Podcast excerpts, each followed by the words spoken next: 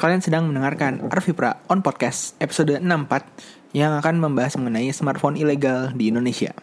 Selamat mendengarkan.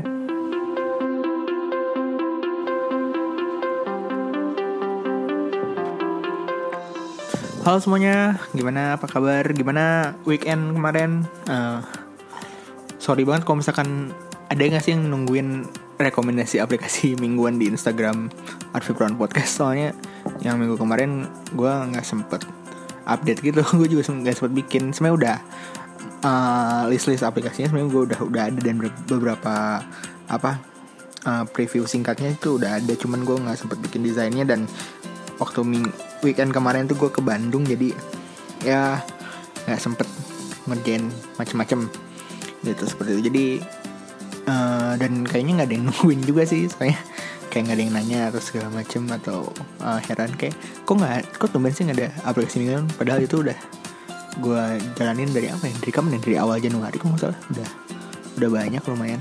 Uh, cuman itu tapi paling ntar uh, minggu depan gue lanjutin lagi.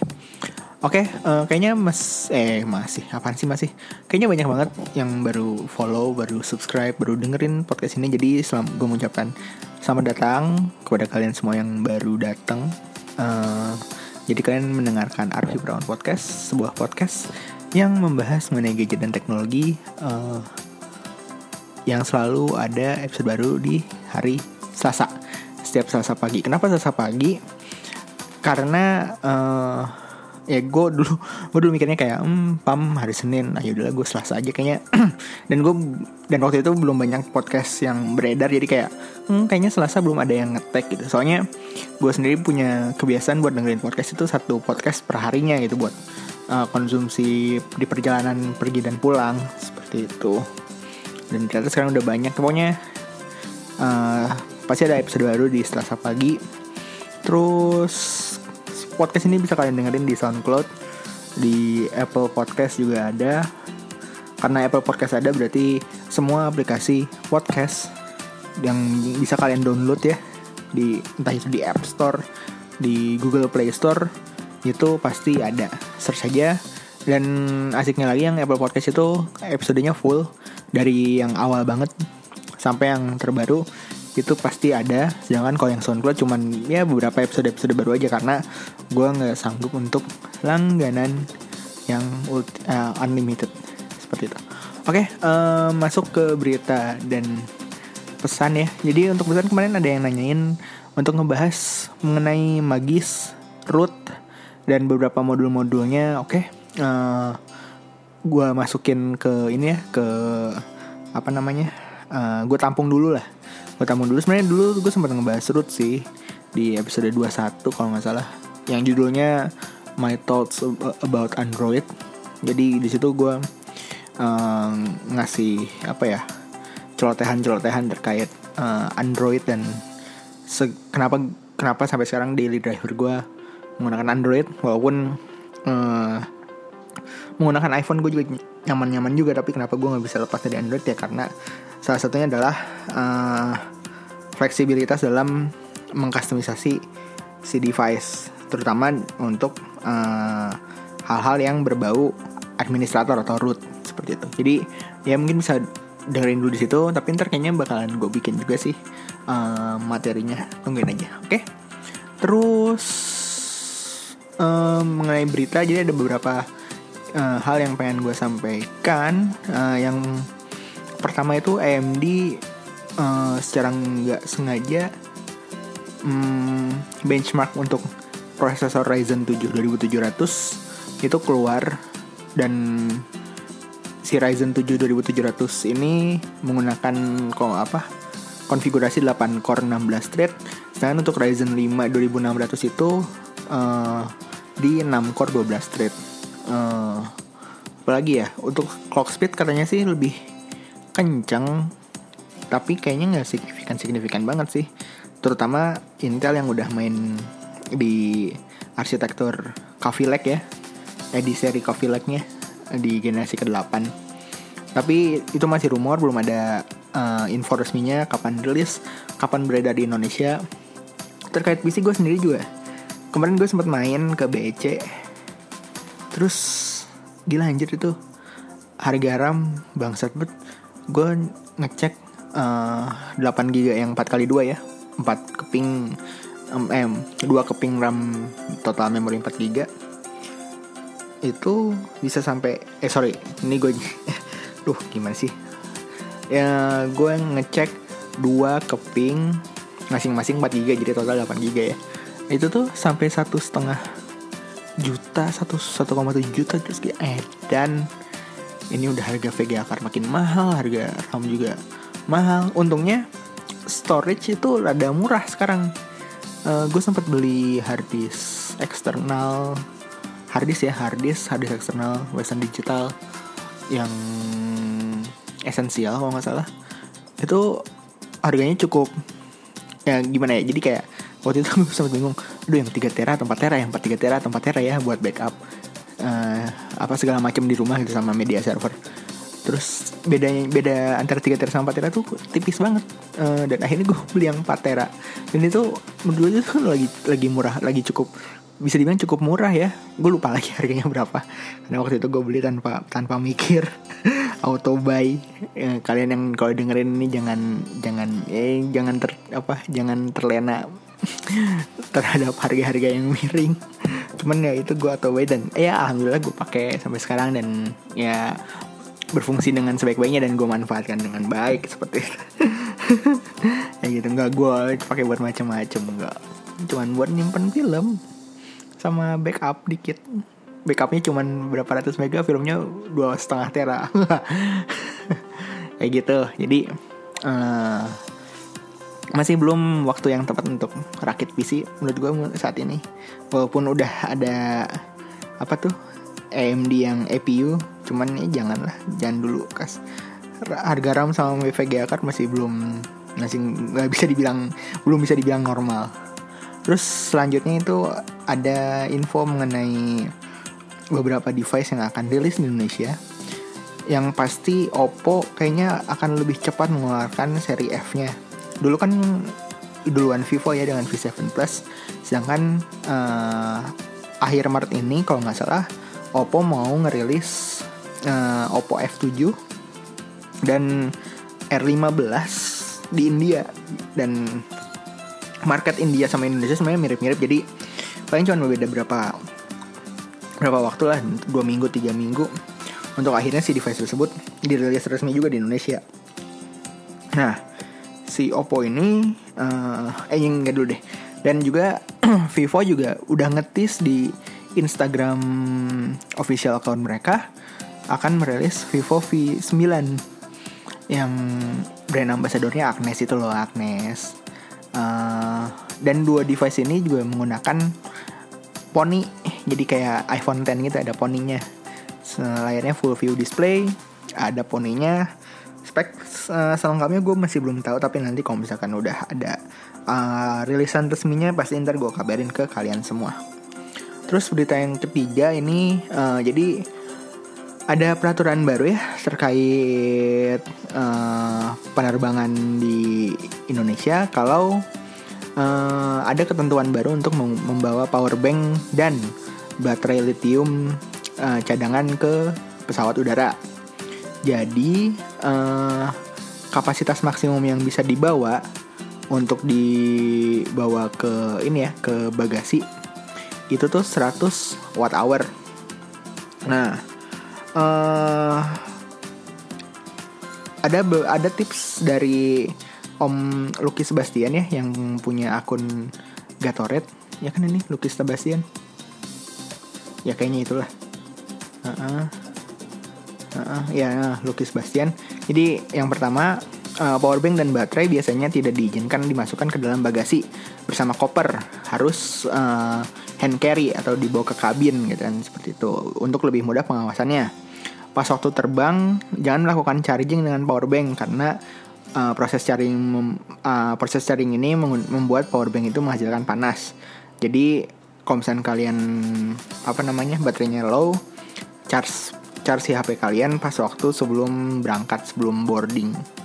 Terus yang ketiga, gunakan powerbank yang kualitasnya baik gitu kan. Mereknya terjamin, barangnya bagus, harganya jangan yang yang aneh-aneh gitu kan uh, yang penting spesifikasi sama keamanannya terjamin seperti itu nah terkait kapasitas maksimum 100 watt hour ini mungkin banyak yang menjadi pertanyaan karena uh, 100 watt hour itu berapa? Karena biasanya tuh ukuran powerbank powerbank yang uh, kalian beli kan itu hitungannya kan miliampere hour. Nah karena gue salah satu orang yang pernah belajar beginian juga jadi gini kalau coba lihat di powerbank kalian itu kan biasanya ada kapasitasnya ya berapa ribu miliampere hour. Nah biasanya di dekatnya itu ada uh, satuan tegangan. Kalau yang gue pegang sendiri ini Mi Power Bank 2 ini kok nggak salah? Ya Mi Power Bank 2 10.000 mAh itu voltasenya itu 3,85 volt. Nah menggunakan rumus sederhana E sama dengan V kali I jadi kita bisa tahu uh, kalau misalkan power bank eh, power bank kita berapa watt hour? Ini misalnya contoh gue nih yang 10.000 mAh miliampere hour gue konversi ke ampere hour berarti apa tuh? Di uh, bagi 1000 bagi 1000 jadi 10 ampere hour. Dikali 3,85 volt berarti berapa tuh? 38,5 watt hour. Nah jadi itu gue yang power bank kayak gini masih bisa tuh masuk ke bagasi nggak masalah karena maksimal yang di, di apa yang diperbolehkan yaitu 100 watt hour. Berarti kalau misalnya dihitung-hitung kalau misalkan uh, rata-rata ya, gue pakai rata-rata aja nih soalnya gue nggak tahu uh, masing-masing powerbank tuh beda-beda. Itu uh, voltase powerbank itu 3,85 berarti misalnya gue 100 dibagi 3,85 volt nah berarti sekitar uh, 20 ribuan lah 25 ribu. Hour sebenarnya masih diperbolehkan. Total ya kalau misalnya kalian misalnya punya baterai kamera sekian watt hour baterai power bank sekian watt hour di jumlah jamleh uh, itu di bawah 100 berarti masih boleh. Cuman kalau misalkan uh, di atas 100 dan di bawah 160 itu harus menggunakan uh, perizinan khusus dari maskapai penerbangannya dan untuk di atas 160 itu uh, baru nggak boleh. Jadi peralatan tersebut tuh dilarang dibawa ke pesawat. Seperti itu untuk uh, keamanan dan segala macamnya. Jadi uh, itu tadi tiga berita untuk minggu ini. Topiknya sebenarnya topik untuk minggu ini juga sebenarnya ada kaitannya sama peraturan pemerintah. Tapi sebelum kita masuk ke topik ada yang mau lewat dulu nih kita kasih izin numpang iklan boleh lah ya ya silahkan sok enggak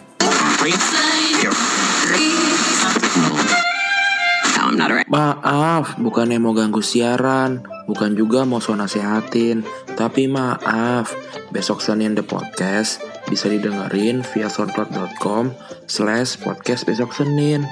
Maaf, lo dengerin gak dengerin, besok tetap Senin. Oke. Okay. Nah, oke. Okay. Uh, eh, kita masuk ke topik. Jadi, gue pengen bahas ini karena kemarin-kemarin gue sempat lihat perdebatan seru di sebuah forum.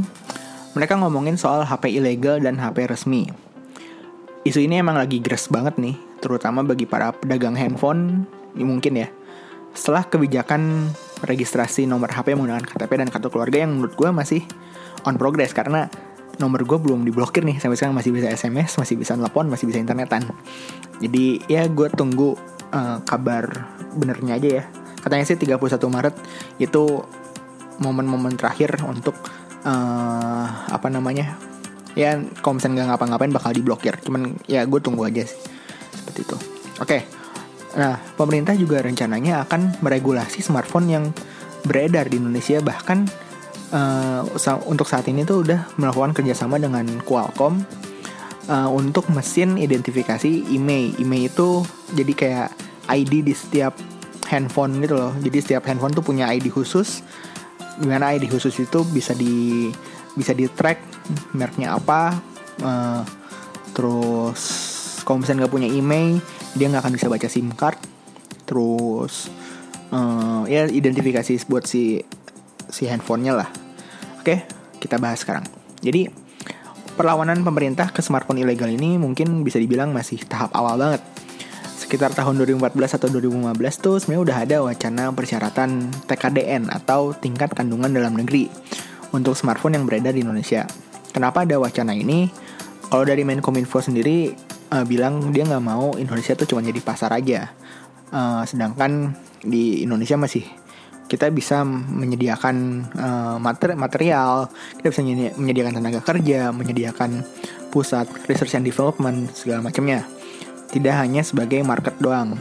Nah dari situ hmm, dibikinlah uh, aturan TKDN ini. Kalau menurut gue sendiri sih, kayaknya banyak banyak banget yang masukin smartphone yang beredar di luar negeri tapi belum dirilis secara resmi di Indonesia dan peminat dan pembelinya tuh cukup banyak gitu. Apalagi di tahun-tahun itu 2014-2015 tuh banyak media side stream seperti tech youtuber yang menginformasikan HP-HP oke tapi belum rilis resmi di Indonesia.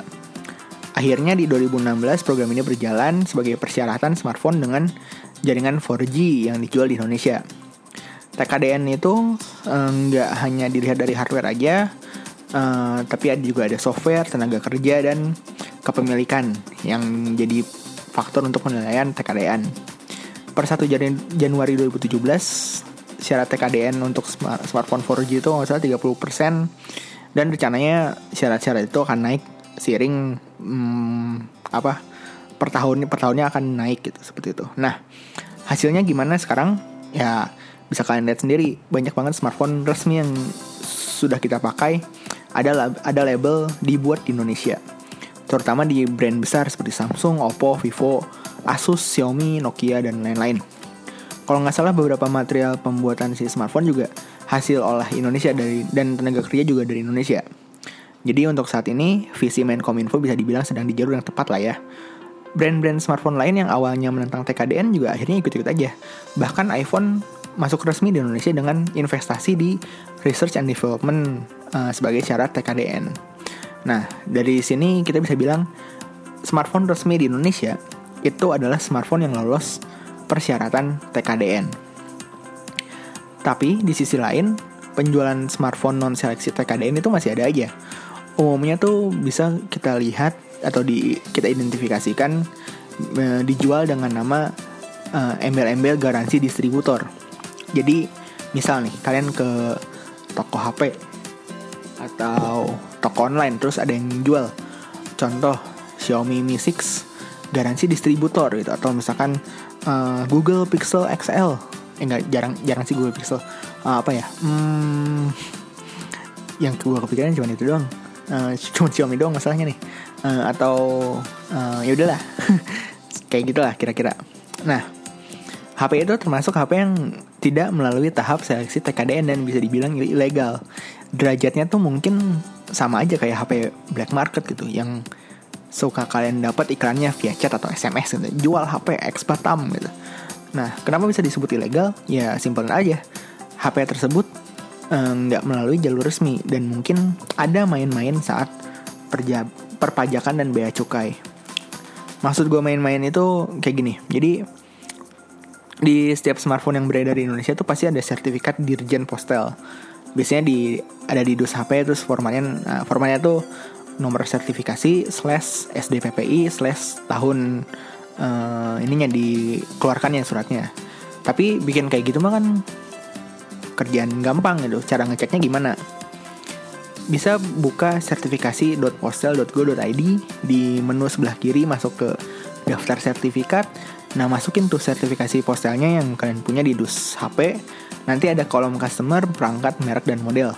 Nah, cek tuh di bagian merek dan model, model sesuai nggak sama yang kalian punya. Rata-rata sih maininnya di situ. Jadi kayak ditulisnya tuh HP yang memang resmi dijual di Indonesia tapi uh, eh, HP-nya tuh bukan HP itu gitu. HP-nya mungkin lebih canggih atau apalah. Atau nggak dijual di Indonesia seperti itu. Mungkin banyak yang nanya kayak gini. Terus kenapa kalau nggak resmi? Ngedukung pemerintah banget sih. Pro Jokowi ya dasar cebong cebong ya. Gue mau ngasih tahu cara ngeidentifikasiin aja mana yang resmi mana yang enggak. Menurut gue hal ini emang harus dikampanyekan uh, karena masih banyak yang belum tahu. Kalau misal lu lebih suka beli yang non resmi sih ya gue sih silakan silakan aja yang penting menurut gue ya kalian tahu konsekuensinya dan saran gue sih nggak usah ngajak-ngajak orang lain kecuali lu bakal ngejelasin ke mereka perbedaan garansi resmi sama garansi distributor apa uh, minusnya apa plusnya apa gitu soalnya ini kejadian nyata loh jadi gue lagi di service center resmi gitu ada yang protes karena HP-nya ditolak sama si service center ini. Ternyata si HP tersebut garansi distributor non resmi. Nah, kan kasihan ya, udah marah-marah gitu, sambil ngatain produknya jelek, mention-mention kalau pelayanan di mana lebih bagus lah gitu kan, mengutuk-ngutuk si brand ini gitu. Dan padahal kalau dia udah tahu duluan HP-nya enggak resmi, mungkin dia nggak akan melakukan hal-hal seperti itu gitu. Uh, dan mungkin bisa di alihkan ke uh, apa namanya perilaku perilaku yang lebih bermanfaat. Kayak misalnya bersedekah gitu atau naik haji gitu misalnya. Belum kalau misalkan hal kayak gini tuh dibikin ramai di medsos. Wah ada yang apa instastory instastory insta live dan segala macamnya lah. Kalian tahu lah ya seberapa reaktif netizen terkait pelayanan publik. Brand tuh bisa sedikit tercoreng dan itu malah bukan salah si brandnya. Itu si brandnya justru membela bahwa uh, kita mendukung pemerintah untuk melayani HP-HP yang resmi dirilis di Indonesia. Nah, mungkin terus ada lagi pertanyaan. Kalau misal gue kuliah di luar negeri atau kerja gitu, terus pindah ke Indonesia, apa gue harus beli HP resmi di Indonesia baru bisa dipakai gitu? Ya, kalau nggak salah tuh ini mas masih masuk ke tahap pengecualian, terutama yang emang bawanya hand carry ya Terus juga buat kalian yang suka belanja di toko online gitu ya, seperti AliExpress, Gearbest, Amazon untuk membeli-beli HP, kalian cukup bayar biaya masuk dan pajaknya aja. Kecuali kalau misalnya kalian beli skala besar dan terindikasi untuk dijual kembali di Indonesia. Walaupun begitu, eh, TKDN ini menurut gue nggak sempurna-sempurna banget. Karena menurut gue sendiri ada uh, di sektor aplikasi di sektor software ya aplikasi lokal yang dikasih ke HP-HP dengan apa namanya biar lolos TKDN di bidang di kategori software itu yang dikasih tuh softwarenya tuh remeh-temeh gitu loh. Maksudnya rata-rata tuh aplikasinya tuh dikasihnya tuh babe baca berita terus ID Store dan lain-lain. Padahal menurut gua aplikasi lokal yang lebih oke okay, itu masih banyak gitu. Kayak misalkan aplikasi-aplikasi dari GITS, GITS atau Gojek atau game-game dari developer lokal juga bejibun gitu. Nah, kita masuk ke kesimpulan tapi sebelum kesimpulan ada yang mau lewat dulu nih. Bentar ya. Bude ini mau beli bawang bude. Eh, eh, des, des, despacito. Aduh. Apa lagi nih? Eh, aduh. Fuck, ini pasar kelapa bener dah. Mana bahasanya gue kagak ngerti lu gak bakal mau kesesat di pasar kayak ini orang. Mending lu dengerin podcast gue bersama gue Jordi dan kita akan membahas pemasaran secara seru di podcast Riset Penasaran. Bukan pemasaran, tapi penasaran. Penasaran kan? Apa? Enggak. Pokoknya lu harus penasaran. Ya udahlah, balik ke podcast yang sekarang. Deh. Nah, oke. Okay. Uh, gue coba kasih kesimpulan. Smartphone resmi di Indonesia itu pasti sudah lolos syarat TKDN dan rata-rata ada label dibuat di Indonesia smartphone non resmi biasanya dikasih label garansi distributor. Kalau kalian masih lebih suka beli HP yang non resmi ya terserah. Tapi menurut saran gue sih nggak usah. Misalnya ada teman kalian nanya, eh um, gue pengen beli HP, beli HP apa ya? Uh, rencananya gue pengen beli ke Erafone nih atau Telesindo Global nih atau Oke Shop nih. Terus kayak mereka bilang, "Lu jangan beli di situ. Lebih mahal." Mending cari di toko online aja yang garansi distributor lebih murah gitu dan segala macam nah jangan kasihan deh maksudnya dia nggak tahu kan bedanya garansi distributor atau garansi resmi apa. Kalau HP-nya bermasalah lu mau ikut bantu ngeberesin sampai bener nggak gitu? Kalau misalkan mau ya ya udah silahkan gitu seperti itu. Oke itu aja untuk minggu ini. Menurut kalian gimana? HP yang kalian pakai itu resmi atau enggak apakah TKDN ini justru menghambat masuk smartphone brand luar ke Indonesia atau misalkan uh, menurut kalian yang yang udah masuk ke Indonesia ini udah oke oke oke aja nih nggak masalah gitu gue pengen tahu respon kalian eh, bisa kirim melalui email di kotak surat at arvipra.me.id atau via medsos arvipra podcast di Instagram, Twitter, Facebook page atau lain official account. Terima kasih sudah mendengarkan. Episode lama bisa dicek di Apple Podcast atau website arvipra.my.id. Selalu ada episode baru di Selasa pagi dan semoga pekan kalian menyenangkan. Bye.